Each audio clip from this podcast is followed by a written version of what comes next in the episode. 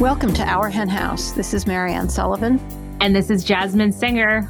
And on this week's show, Jasmine is going to be joined by Danielle Hanosh, who is the executive director of Blackberry Creek Sanctuary in California.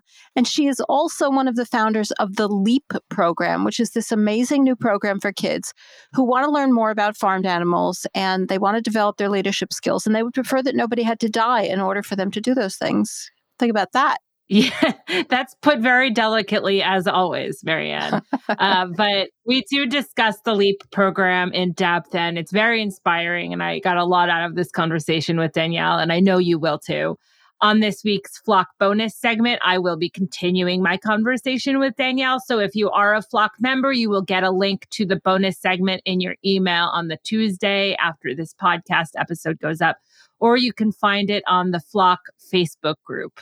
And if you're not a member of the Flock and you can afford it, you can join for $10 a month at ourhenhouse.org/donate. Also, if you are a Flock member, please join us for our Flock First Friday Zoom calls, which are once a month on the first Friday of the month. So one's coming up soon at 4 p.m. Eastern. And we have so many inspiring guests and a lot of really great conversations about activism, about animals, about life, about this, about that. So if you're a member of the Flock, check out the Flock Facebook group for updates or write to us at info@ourhenhouse.org. And if you want, you can set up one-to-one conversations with Jasmine. Yeah, do it. That'll be fun. So before we get to our interview today, I wanted to share that I went to Seneca Falls, New York, this past weekend. And I went to the Women's Rights National Historical Museum. It's totally free because it's a national park. And it was just so inspiring. And Seneca Falls itself is kind of sad, but it's also interesting. By the way, if there's any fans of It's a Wonderful Life out there, the It's a Wonderful Life Bridge is there in Seneca Falls. But more on brand is the Women's Rights National Historical Museum. And so I just wanted to say if anyone has any plans this summer to go to Farm Sanctuary in Watkins Glen, do yourself a favor and do a side trip to the Women's Rights National Historical Museum, because it is a place where you can learn about the incredible suffragettes who really changed the world, including Susan B. Anthony, who is buried in the cemetery that's right outside of my house, as is Frederick Douglass. I've spoken about that before. And I think I mentioned last week, I have this new tattoo that says failure is impossible. And she said that. So it was kind of cool to see that, like, all of the other incredible humans who worked at the same time in order to give women the right to vote. I am all for people taking a vacation in the Finger Lakes this summer. I think it's a great place to vacation. You know, as we try to move away from flying, or some of us do, thinking of great places to vacation that you can reach by car, hopefully an electric car.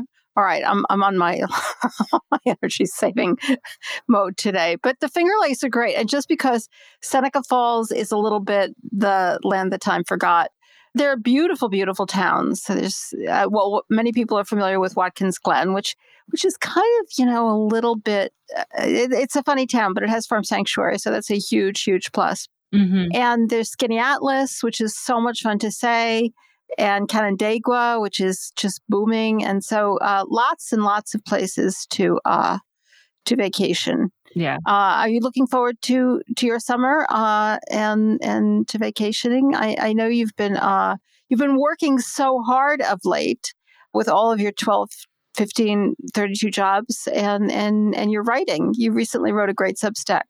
Oh, thank you. Yeah, I do have my Substack for those of you who are interested. You can sign up for free. You can also choose to pay. Either one is fine. It's jasminesinger.substack.com. And interesting, you should bring that up, because my last Substack at the time we're recording this was about the meaning of the failure is impossible tattoo that I recently got. To me, there are some meanings that resonate in terms of the personal growth that I've been doing my best to do, as well as a second meaning relating, for me specifically, to my animal activism. Actually, maybe our listeners will be interested. So I've just pulled it up because it is difficult for me to articulate this. So I'm better at articulating things in writing. So this is a part of that newsletter. failure is impossible to me has two very different meanings, which is what this piece is about. So just from the middle of it, failure is impossible, as in we must fight for what is just, no matter what is thrown at us. We must be firm in our resolve. We must keep going. This, I believe, is what Susan B. Anthony probably meant when she delivered these words. In the context of her speech, and given the fact that her life's work had not been realized, "we mustn't give up" feels a bit apt and a powerful way of passing the torch to the activists who followed. As an animal activist who exists in a world where, although veganism is more and more the norm, animals are still horrifically exploited, and that is considered completely normal and fine, I get it. I pretty much can't explain to you how hard I and other animal activists have to work to compartmentalize how we feel. Otherwise, we'd probably die of despair, because animal oppression is literally everywhere. So we create coping mechanisms, mental separations between ideology and strategy. And then if we're lucky, we find and foster safe spaces with others who get it. That doesn't mean we think we're better than other people, but it does mean that even though there are tremendous joys that come with being vegan, there's also a lot of emotional labor required sometimes, in that we have to witness the end results of animal cruelty everywhere we look, from restaurant menus to certain clothing at stores, to breeding animals used for sports, to animal testing for cosmetics. The list goes on. It is a tall ask for us to embrace this mindset that failure is impossible, but it's true. It has to be. Either that, or the animals will continue to unnecessarily be harmed and killed for the pleasure and profit of humans, even though there are other ways. And the disenfranchised workers, mostly immigrants and people of color, will also continue to be exploited as they do the dirty work of killing individuals so that we don't have to. And that's really hard to think about. So I try not to.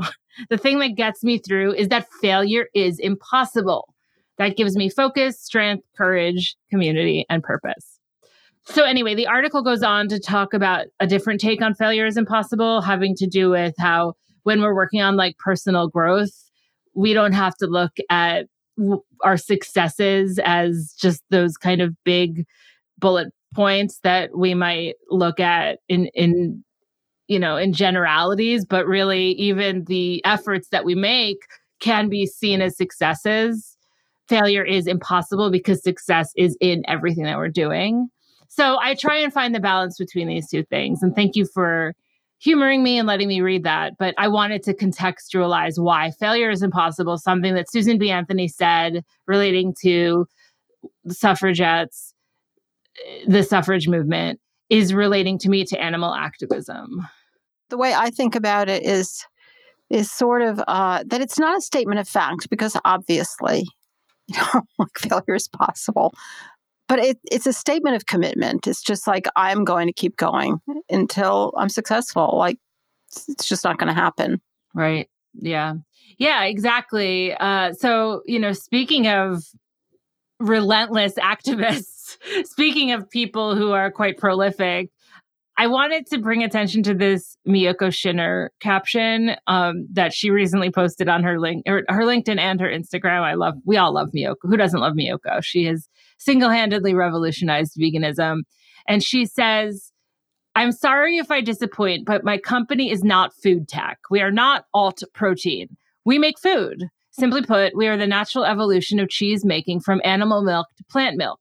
I am not interested in the myth of technology married with food.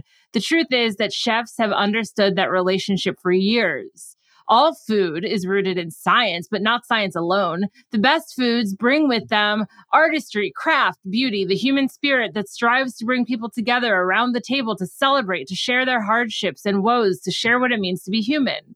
It is not the technology or the product that is going to save this planet or mankind, but the spirit with which we create what we create and how we can envision a future food system that will bridge humanity, save the ecosystem, and truly transform how we view the other creatures with whom we share this planet, either as food and commodities or otherwise disposable objects whose living quarters, forests, oceans, ecosystems can be destroyed so that we can gain, or as residents of Mother Earth, as precious and valuable as we see ourselves. I don't want to perpetuate the myth that protein is the almighty nutrient. It's not.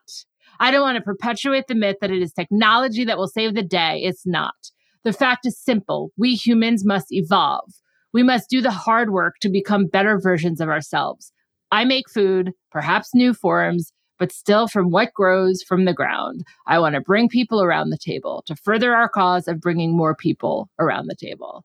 I love her so much. Yeah, no, she's the best. And it's really true. Like we have, like food tech is great, you know, it's, but ultimately what we're talking about is food, it's not tech. And that's what we're serving to each other. And that's what we're enjoying when we sit down to eat. And that's what we should be calling it.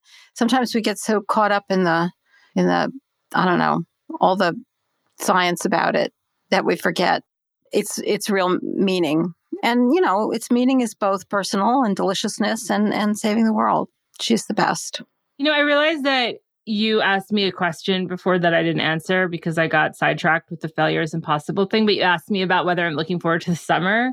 And I just want to say I am. And in fact, it's wedding season and I'm going to 2 weddings and they're both vegan and they're both queer. I'm so excited. I get to go to like the kind of weddings that I'm excited to go to. And I'm even traveling for one of them. And I'm going to LA at some point, even though I'm scared of COVID. So speaking of Instagram and food, Miyoko, I plan on partaking in lots of not necessarily tech food or protein food, but just food. Because at the end of the day, that's what we're trying to do is get people to eat food, just good food. That's all it is, really. It is funny how we have to contextualize everything and talk about it as if it's like science, and that kind of creeps people out. It's just food. That's all we're talking about. And I plan on partaking in it all summer long. Yeah, no, food is one of the happy places in life, isn't it? Especially when it's not made up of dead animals. Yeah, I'm looking forward to the summer too. It's been a while up here in Rochester. It's a long winter and all of a sudden it's getting warm and I hope it's beautiful where you are. And I hope we all get through this summer without too many climate disasters happening. And I can't seem to get off the dark side. Right. You are. It is like 80 degrees today as we're recording this. So I think that like, you know, we're pretty much there, or at least right now we are. And next weekend is when the Lilac Festival starts in Rochester. So that's like the whole month of May and it's right outside of my house. So I'm very excited about just taking in the outside and the beautiful blooms and all of that. It's a good exercise in staying in the moment, which I'm trying and generally failing, but still trying to do. And since failure is impossible, I'm succeeding.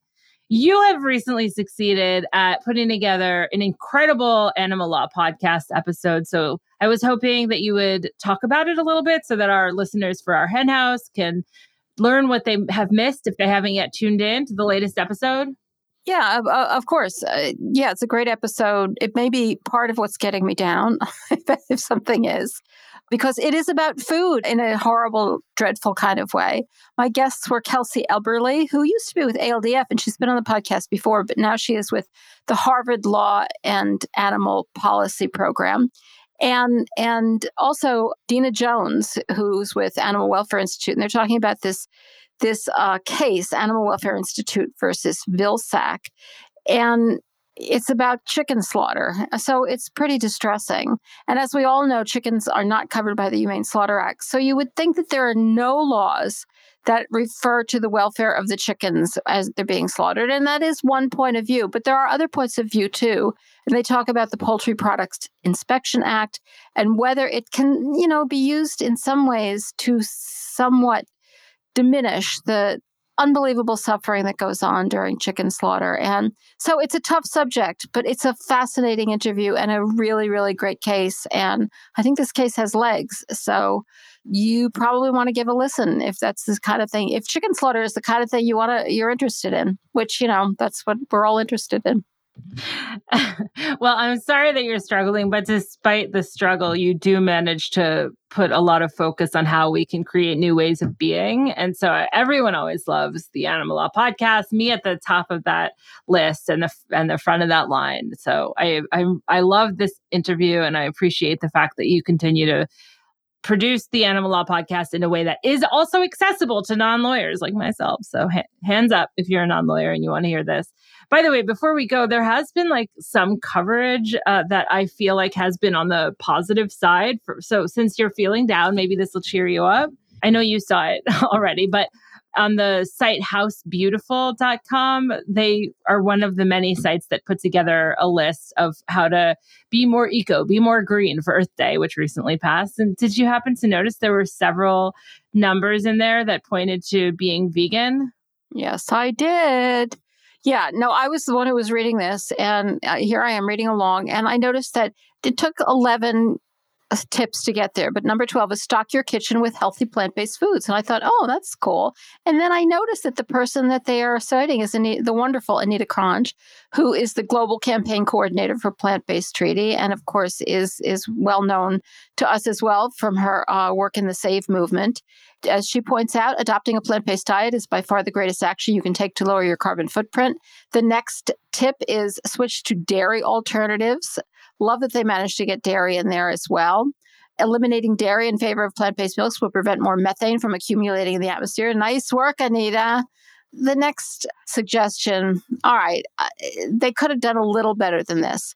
I'm sure this wasn't her suggestion. It's a bad suggestion. It's just a little too weak. Start with Meatless Monday to eliminate meat and fish. Yeah, you can do a little bit more than that, folks. But still, I was excited to see it in there, and I was excited to see a passionate animal advocate being the person being quoted. And on the subject of passionate animal advocate, of course, Vox is this incredibly animal rights-friendly publication, and Kenny Torella had an incredible piece. It's fairly friendly in general, but it's particularly friendly because of Kenny Torella's column. Right. And he does do a terrific column. Yeah, I'm not sure it's as generally friendly as it used to be when Ezra Klein was heading it up. But yeah, no, great article if you're interested. The difference you make when you eat less meat. This is about climate, and it's just a great, short, concise, really great article to be able to cite when people, are shocked, I tell you, to hear that eating animals has anything to do with the climate. I wasn't altogether totally depressed by the coverage on Earth Day, but I was trying really hard to glass half full it, I have to admit. So I'm glad for some of these little bright lights in the midst of a very dark place. And one of those bright lights is our guest today. So I think without further ado, we should get to her because you're going to love this interview. Yeah, you absolutely are. The buzz around our hen house has been strong for this interview, I have to say. Danielle Hanosh is the co-founder and executive director of Blackberry Creek Farm Animal Sanctuary in Colfax, California, which she founded with her husband, Joshua Hanosh, in 2014. She leads Blackberry Creek's rescue, education, and advocacy programs, event planning, fundraising, and community partnerships. Their 10 years of classroom experience with teenagers inspired them to envision a humane education program, which has now blossomed into the Leaders for Ethics, Animals, and the Planet. That's LEAP. Danielle is also the author of several children's books, including The Other Side, which touches on the experience of loving and losing a beloved animal, and she will be joining Jasmine right after this. This episode of Our Hen House is brought to you in part by Meow Meow Tweet. Meow Meow Tweet creates vegan personal care for every body. Their products are always ethical, low waste, handmade, and cruelty-free. As the first brand to introduce 100% backyard compostable deodorant sticks and lip balms, their skincare, body care, and deodorants are designed to minimize plastic consumption, and they're offered at an accessible price point. Meow Meow Tweet takes a slow food approach to skincare. All formulations are artfully blended by a certified aromatherapist and herbalist. Ingredients are certified organic, they're non-GMO, and they're from strong or renewable plant populations. And they also avoid materials that harm the ecosystems of animals and people, which is what we're all about at our hen house. Products are made in small batches by hand in their California micro factory.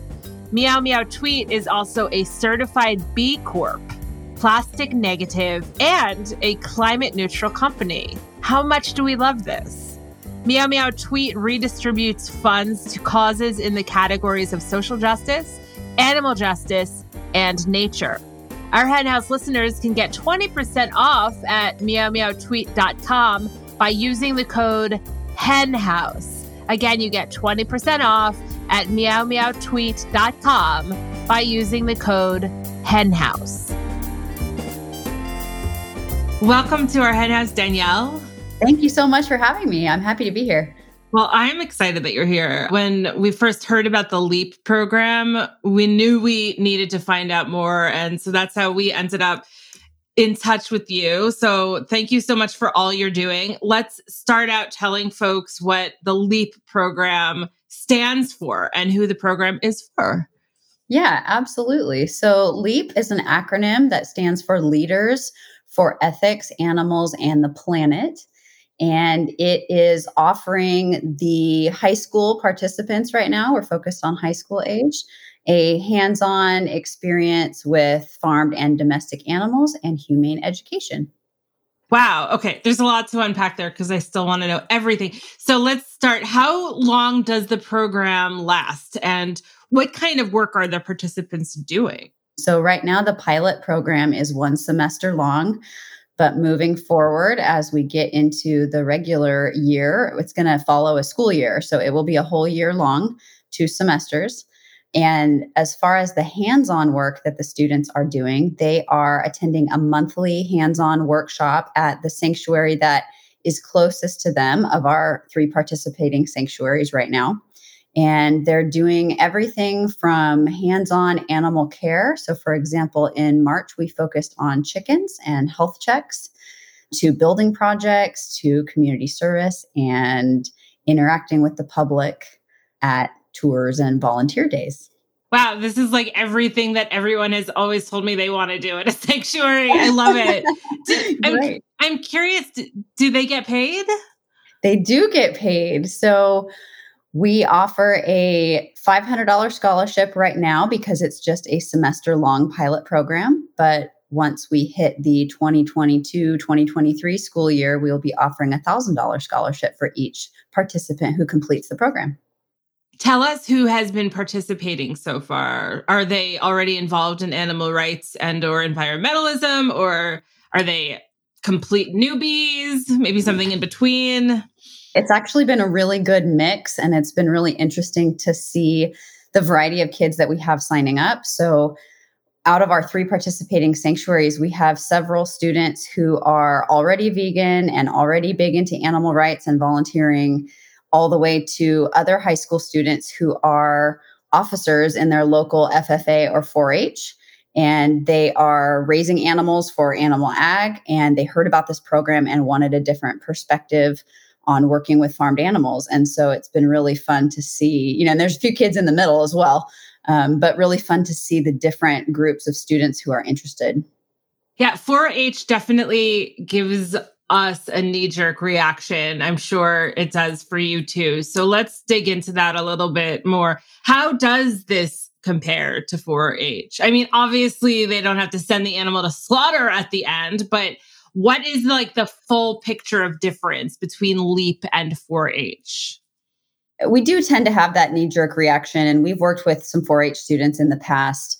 And I think that there's a lot of good qualities about those programs that we as animal advocates tend to overlook, like the leadership training that they get, the public speaking training, and really the animal care. A lot of 4-H students are trained to take good care of the animals while they're in their care. They just then, of course, send them away to slaughter at the end. And so that is the most major difference, is not only how we try to show the students that there's another way, there's another system besides the traditional animal agriculture system as far as a way to interact with farmed animals and to care for them, but just giving them that opportunity to see the connection between things like animal agriculture and climate change and the other problems that arise from that has been one of the major differences, and just letting them make their own conclusions about that after working in a sanctuary setting.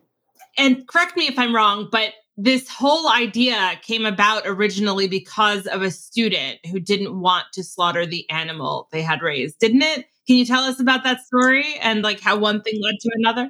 Sure. So we, here at the sanctuary that I run, Blackberry Creek, we had a student write us a letter a few years ago It was back in, 2017 in the spring.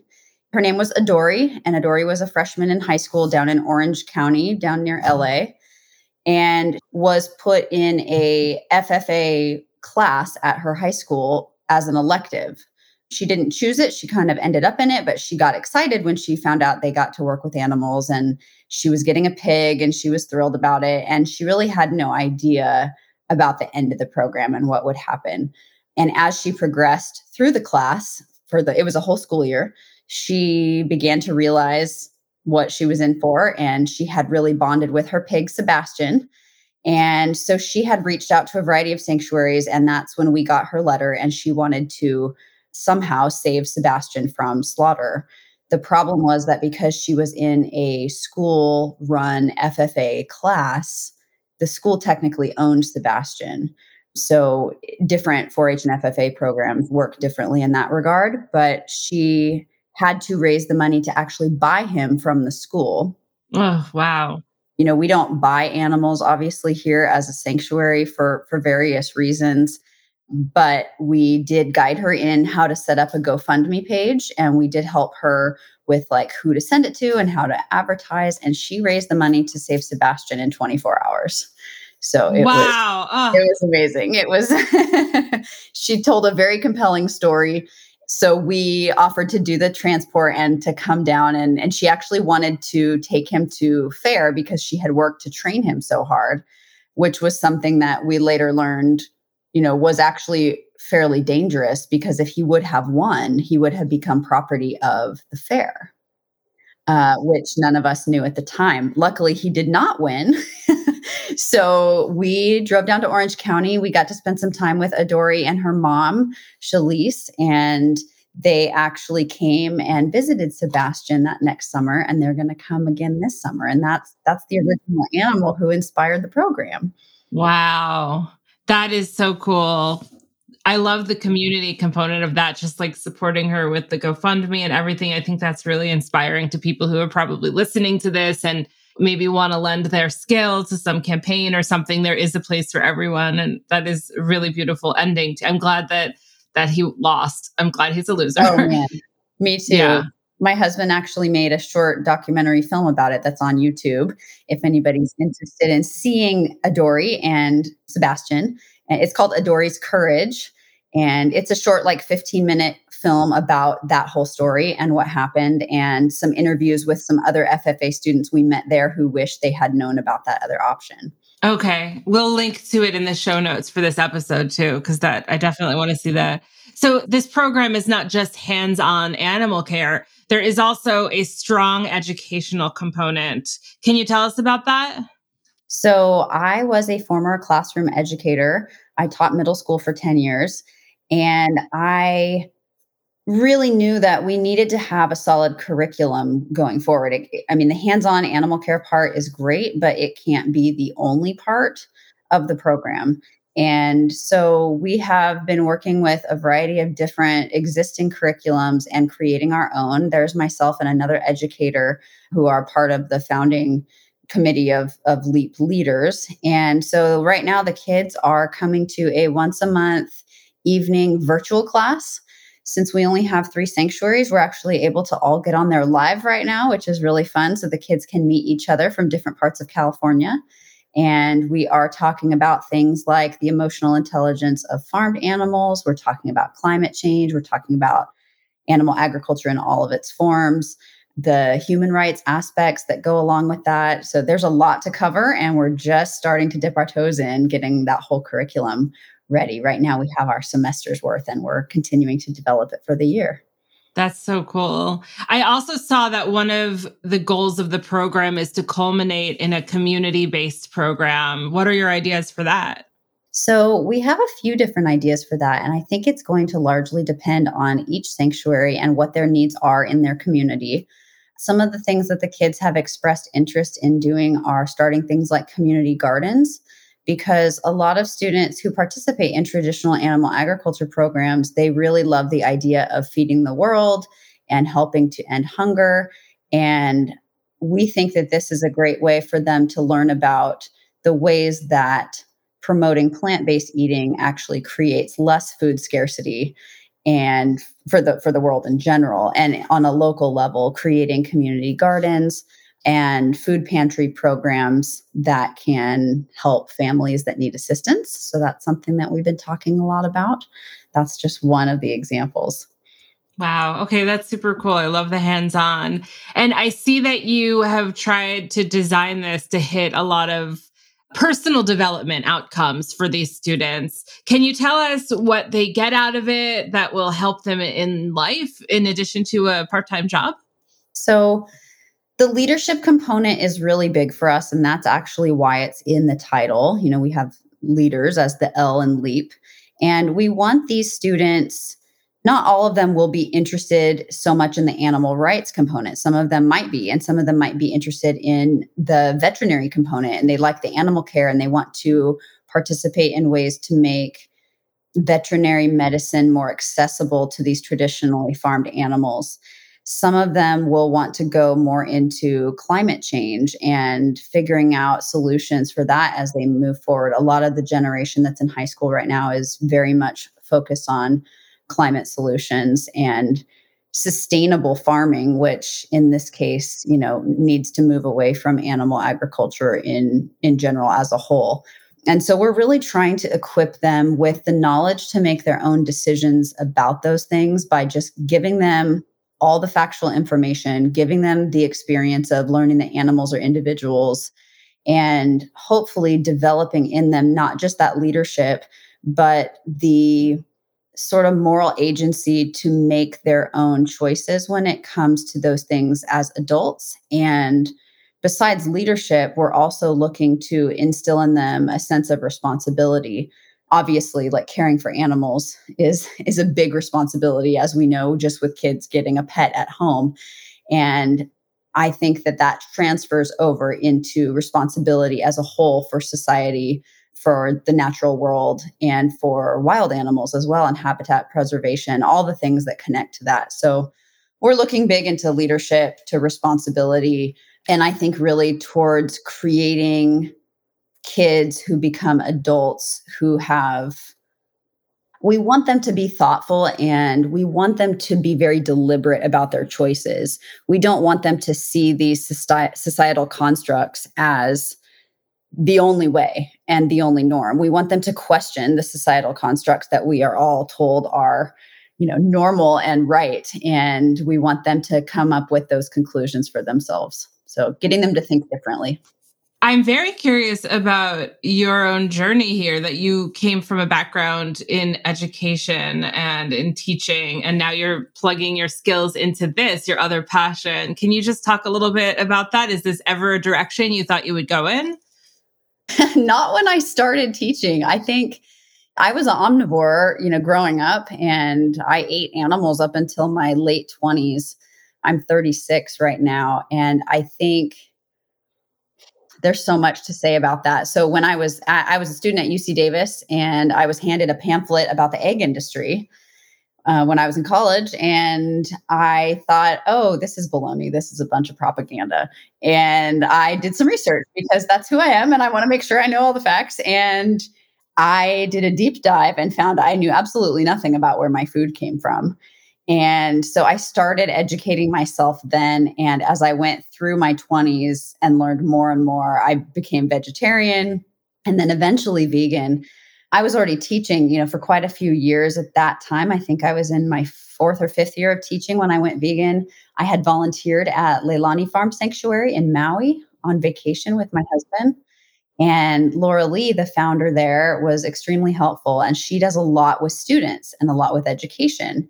And a light bulb kind of went off for me that, well, I have a lot of students who come from abusive homes or, you know, deal with neglect and deal with just different physical and emotional trauma. And these animals that she was rescuing almost all came from situations like that as well. And I thought, what a neat thing it would be if I could somehow start a sanctuary where we live in California to pair these students with these animals and start a whole new kind of I don't want to say therapy program, but just a different experience for them to be able to maybe relate to another being when they have a hard time relating or opening up to humans. That's so cool.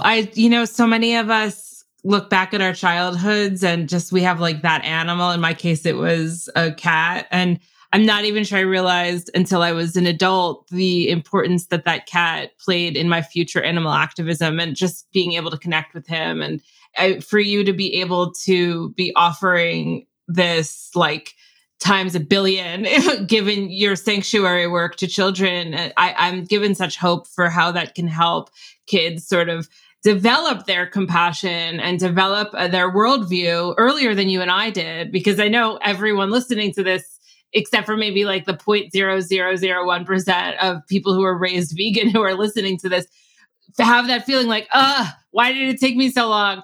So I just, kids are growing up in a different time and age now, thankfully. It's where it is available to them, where, it's not just a pamphlet being handed to them like it was for us, which thank goodness that we were handed those pamphlets. But now there's billboards and there's sanctuaries and there's the internet and all. Well, you grew up in the internet age. I didn't. But when I went vegan, it was the very beginning of the internet. So it was like, PETA, and that was kind of it. That was all you had access to. And now there's so many other avenues where people can find and foster their compassion. So back to the LEAP program. I know it is the early days, but tell us how it is going so far. It's going really well so far. I think that we've all been pleasantly surprised with how much the kids are just jumping feet first into it. We weren't sure, the aspect of the hands-on animal care can be hard for some students who have never grown up around animals because it's dirty and it's smelly and they're out shoveling poop and doing health checks and things that aren't always glamorous, but they have been doing a really great job with showing up. They've been very responsible and coming. They do some volunteer hours with us during the month as well. So it's been a really neat opportunity to see them try some things that are a little uncomfortable for them and get some new experiences. One thing I've also really enjoyed seeing is our veterinarian working with them. So we've invited the students out a few times, not necessarily on their day when they're doing their hands-on workshop, but if we are having our large animal vet come out, she comes to us, of course, to do a procedure, it's been great to have the kids come out and watch because it's a hands-on learning experience for them. She talks about what she's doing as she's doing it, and they've gotten to see some really neat things so far. Not all of them want to become veterinarians, but for those of them that do, it's a really neat experience for them. I've heard from other sanctuaries that the work with the veterinarians is interesting because a lot of the veterinarians are not used to pigs being teenagers or old, and that they've actually learned a lot from sanctuary people. Can you speak to that a little bit? I'm definitely in the dark here because this is not my world at all, but I'm very interested in like how your sort of ordinary veterinarian reacts when connecting with a sanctuary that is allowing these animals to live out their full lives. Absolutely. That's something that we have been both pleasantly and unpleasantly surprised with at times, is just the different mindsets of the veterinarians and their backgrounds. We are super lucky to have had large animal veterinarian become one of our closest friends, and another one who just came on board this last year. And they're both extremely open to working with sanctuaries and just very open-minded about what they will do for these animals and learning. Because like you said, they don't have a lot of experience, for example, with pigs, working on pigs who are older than 6 months old in general. But when they're slaughtered for breeding sows, it's a few years. We have had not the best experiences with some of our hospitals around the area. And that has been a point of learning for us, a growth area that we are trying to really advocate and push for a different mindset when it comes to treating sanctuary animals, because some of the university hospitals around have a very different definition of animal welfare and quality of life than sanctuaries do, because they are trained and educated to get the animals they work with healthy enough to go back to the farm to go to slaughter. and thinking about them living with conditions like arthritis, which big pigs get, you know, when they grow to 700-800 pounds.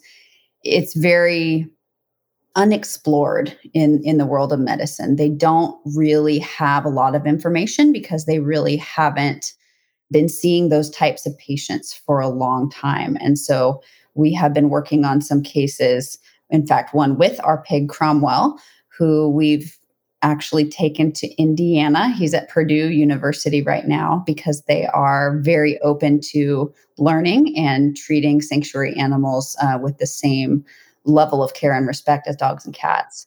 So that's a lot of information, but I think that the kids are getting, in the LEAP program, they're getting a really well-rounded experience with that because we have some great large animal veterinarians who come to us, but then if the animals need to go to the hospital, it's a bit of a different story.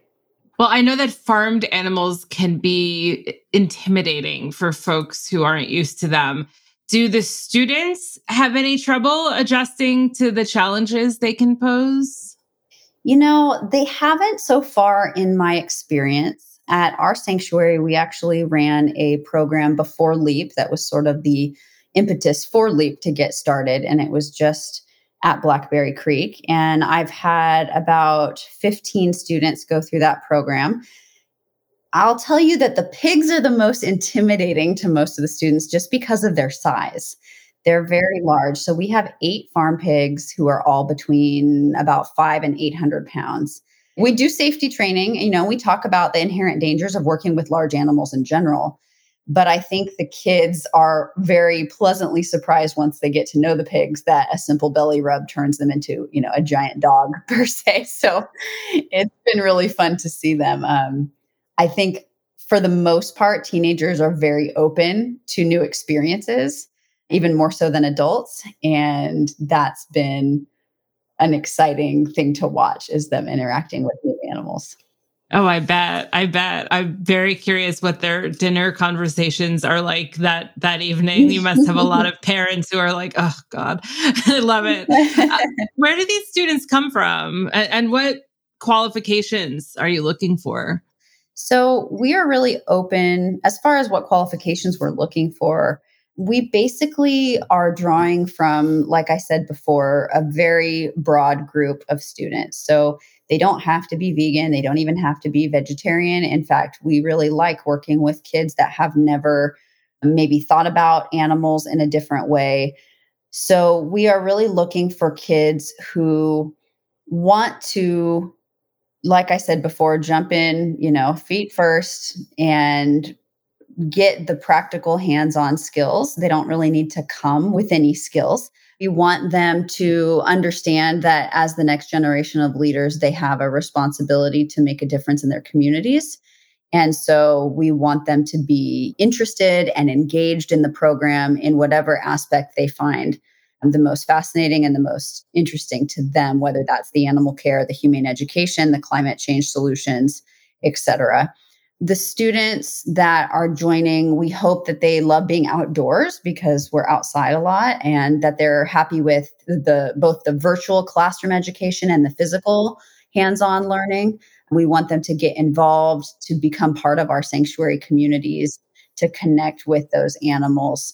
And then, of course, you know, they have to have some practical qualifications. They need to be available as far as when our programs are running. They do have some options when to attend their volunteer hours and things. They need to have reliable transportation. Some of the kids can't drive yet. And so it is imperative that the parents commit to bringing them out to the sanctuary a couple of times a month. And for right now, they have to live in Northern California just because that's where the participating sanctuaries are. But we hope to expand that soon.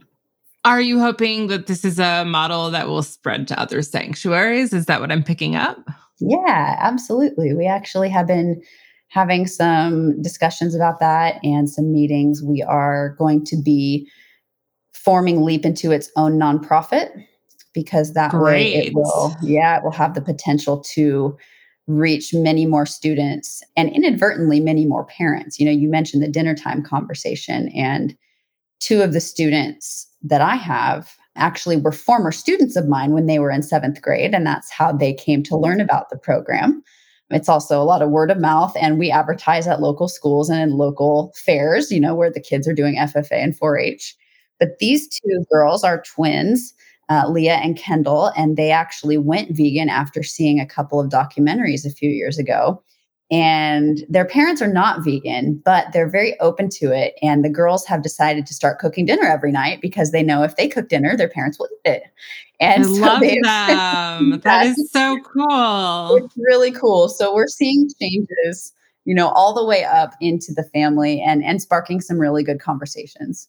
So you've talked a bit about Blackberry Creek Farm Sanctuary, but I'd love to hear a little bit more about it. So can you just tell us where you are and who lives there?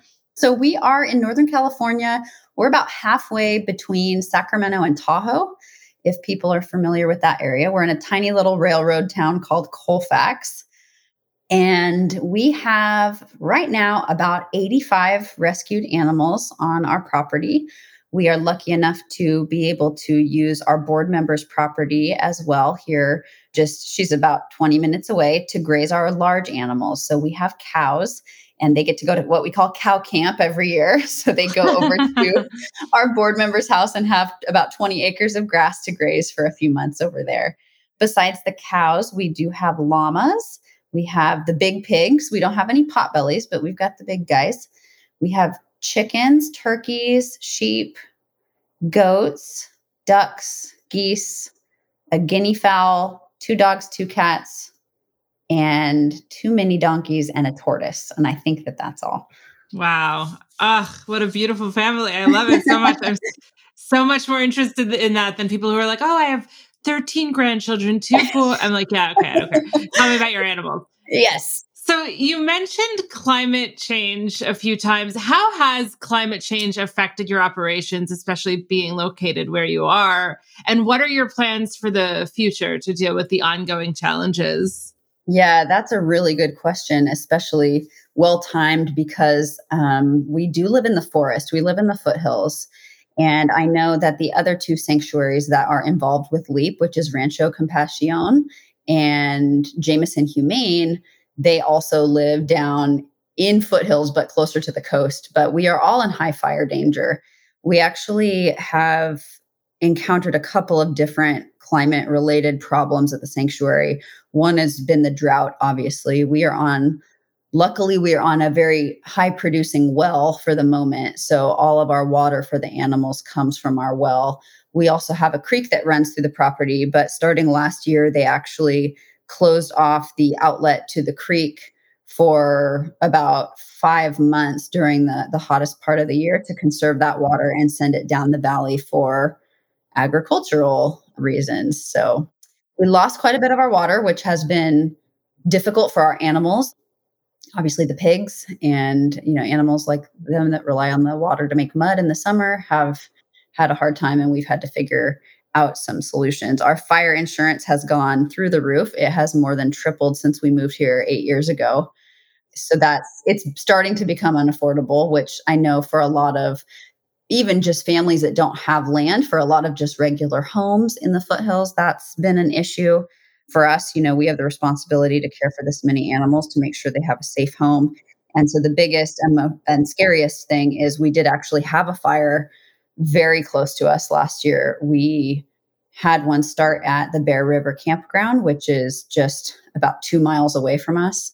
And we evacuated with a huge amount of help from our volunteers and some other sanctuaries locally. We have a great community, a network of sanctuaries in Northern California that come together during emergencies like that. But we had to evacuate over 80 animals in like 3 hours.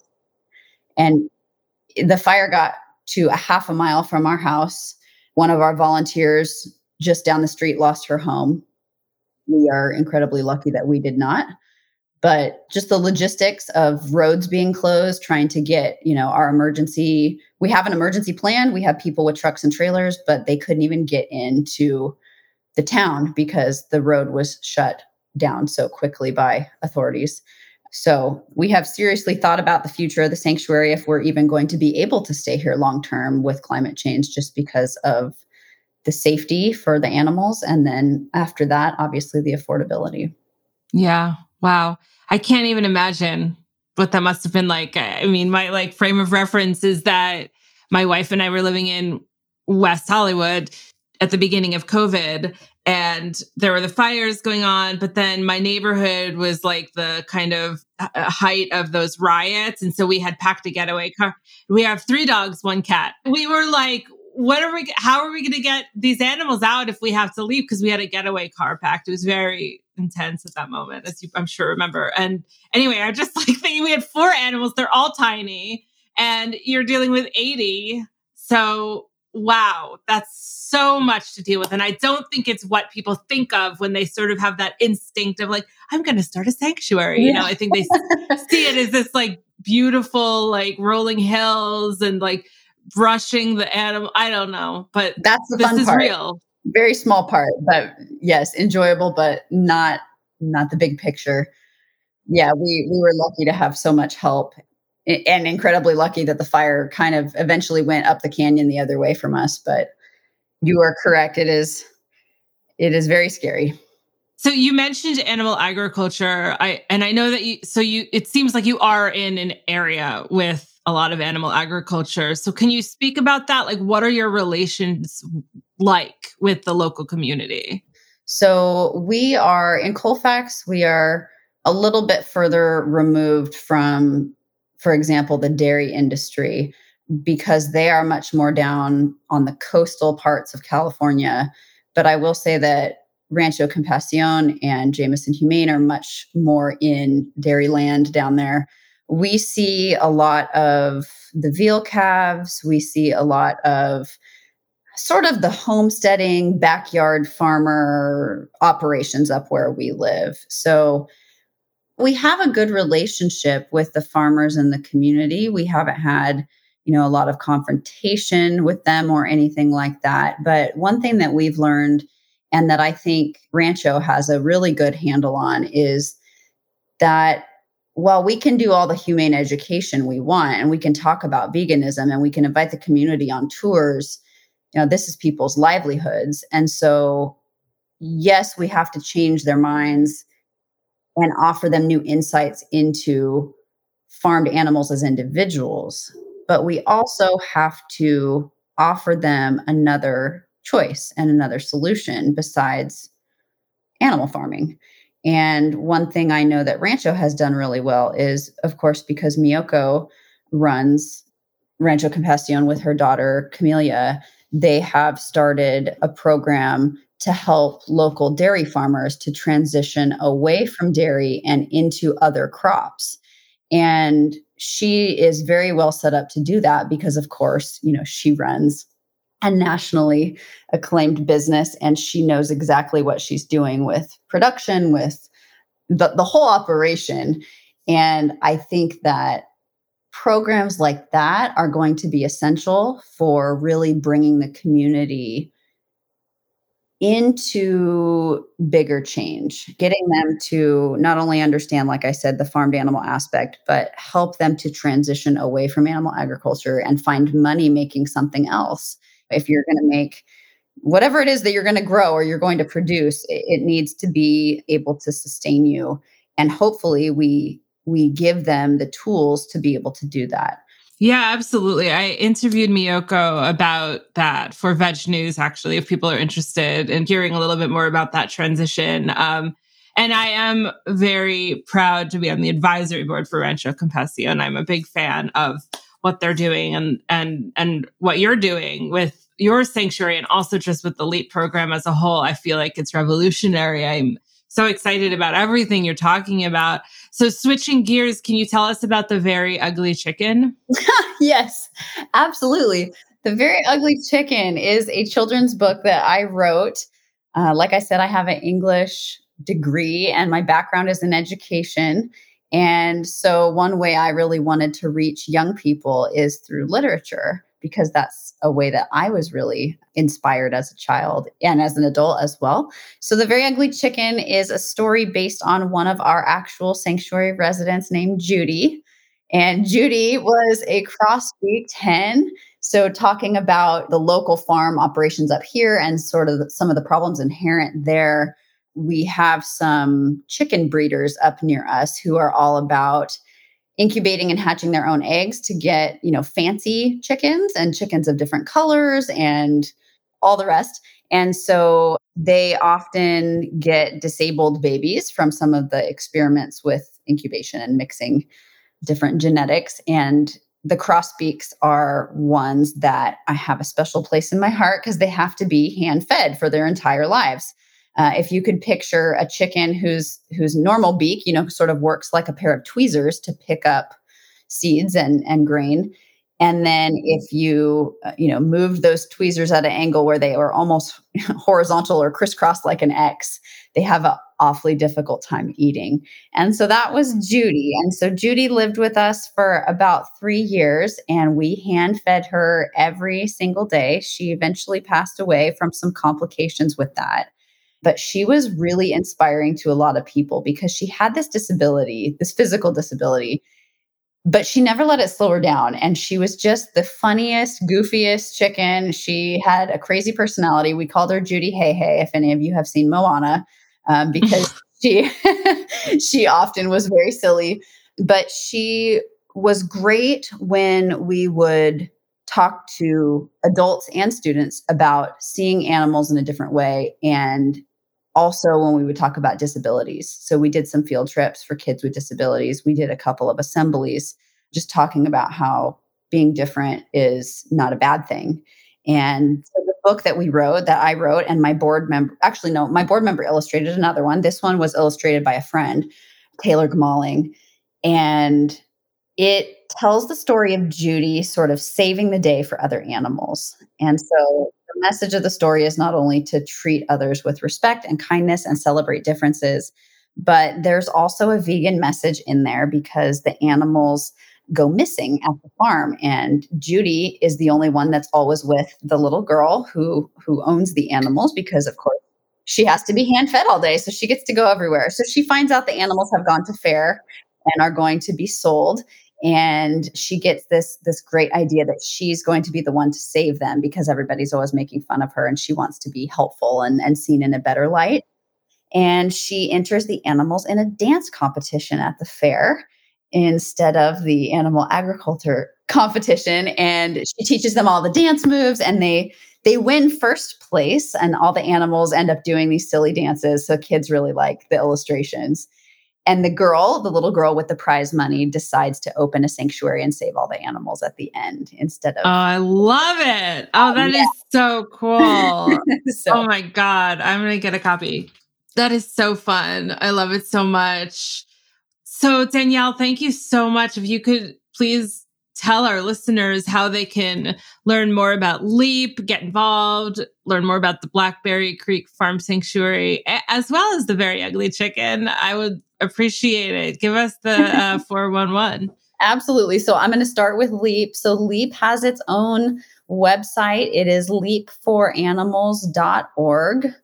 And people can go there to check out the 3 participating sanctuaries right now. The scholarship program is on there if people want to donate to a scholarship for the students or to the program in general. We're eventually going to, you know, of course, have to hire staff and need some investors to really get this off the ground and make it a nationally recognized program that other sanctuaries can participate in.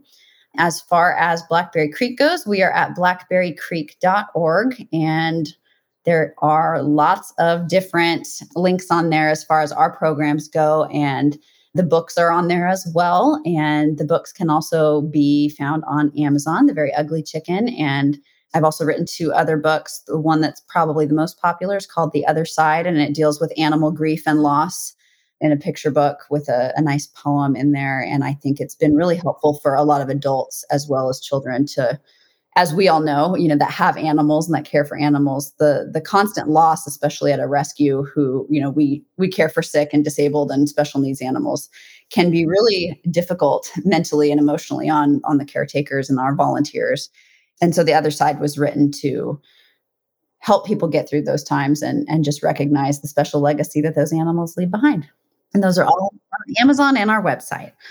Amazing. Thank you so much. I would love it if you'd stick on the line for a little bit so I could chat with you for a flock. Maybe I'll ask you a couple questions about The Other Side because I am intrigued. I want to learn more. Absolutely. Thank you. And thank you so much for shedding light on all that you're doing. It's all very inspiring, and I'm grateful that I got a chance to meet you. So thanks for spending time with us today on Our Hen House. Thank you so much. It's an honor to be here and to speak on behalf of the animals.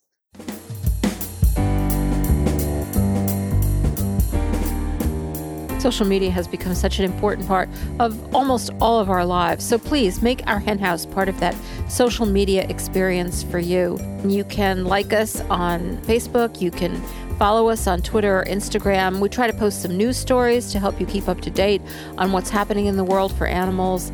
You can also find us online, of course, on our website, ourhenhouse.org, or you can email us. If you have some concerns or questions or something you'd like us to discuss on the podcast, let us know. info@ourhenhouse.org.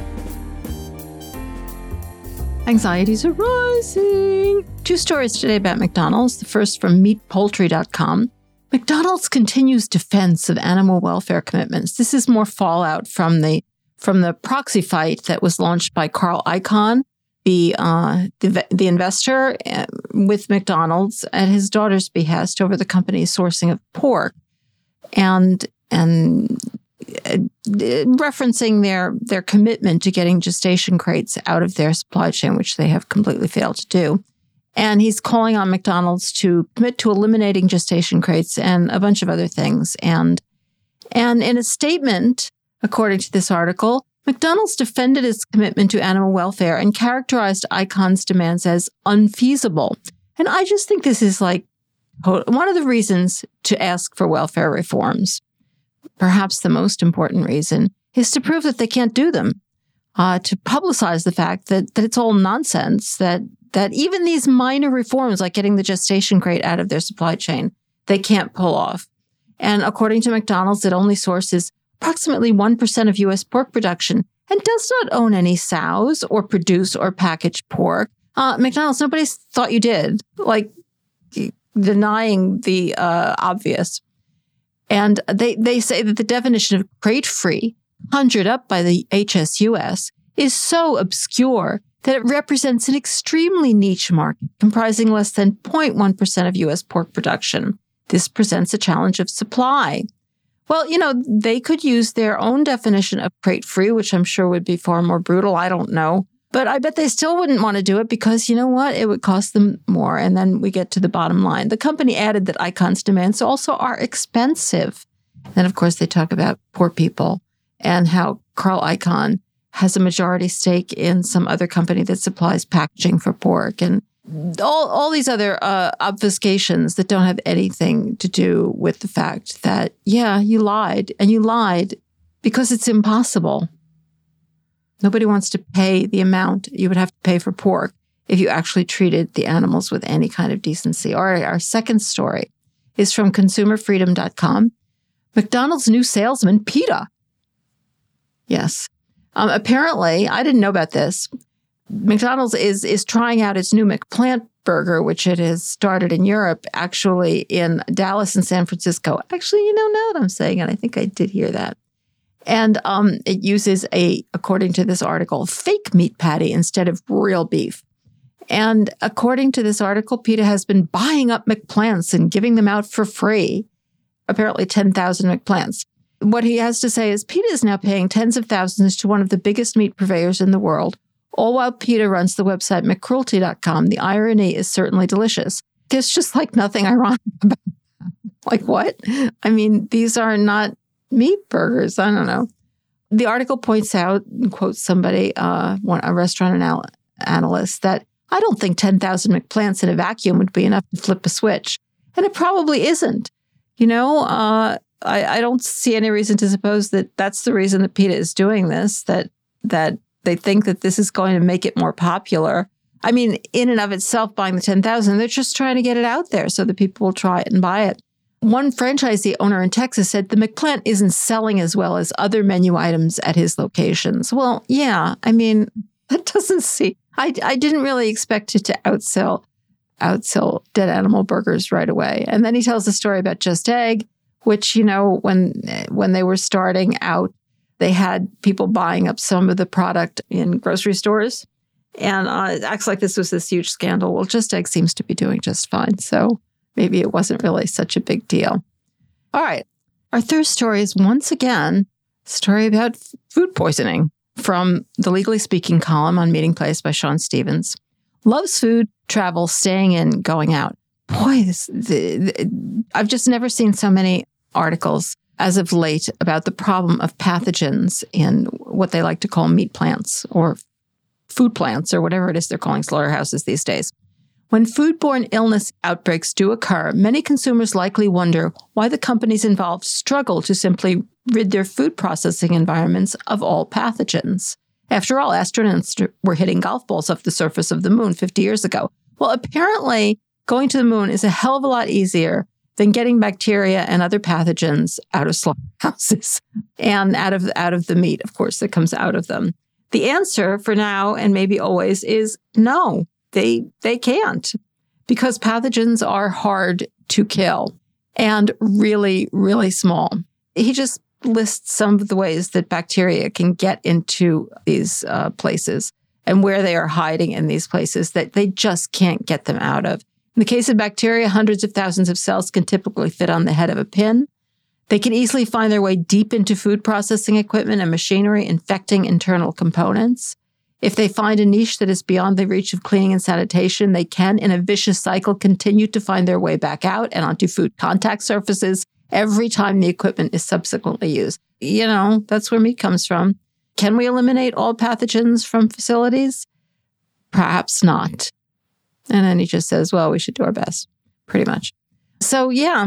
Well, of course, you know, previous articles in the same column have shown that there's starting to be something of a crackdown on food poisoning coming out of meat plants, slaughterhouses. So maybe that would account for why anxieties are rising quite so high.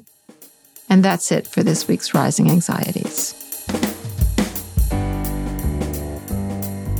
Well, that's it for this week's show. As always, if you like the podcast and if you're able, we invite you to join the flock at ourhenhouse.org/donate for $10 a month or $100 a year. Or you can make whatever donation you're comfortable with. Another way to support us is to leave us a fabulous review on Apple Podcasts or wherever you listen to podcasts, or like us on Facebook. You could also leave us a review there or follow us on Twitter or Instagram at Our Hen House. If you shop on Amazon, you can use Amazon Smile using Our Hen House as your favorite charity. And of course, tell your friends about us. If you're one of our listeners who already supports us, thank you so much. And thank you to my co-host, Marianne Sullivan, and to Jen Riley for her work in producing this podcast, to composer Michael Herron for the music. Thanks to Eric Montgomery of the Podcast Haven for his work editing this podcast, and to our production assistant, Jocelyn Martinez, and to Vicky Bischler for her membership and administrative help. We'd also like to give a shout out to the amazing Veronica Kalinska, who designed our brand new logos and other graphics. We'll be back next week with a brand new episode, so don't forget to subscribe in Apple Podcasts, Spotify, or wherever you listen to podcasts. I'm Jasmine Singer. Thank you so much for tuning in.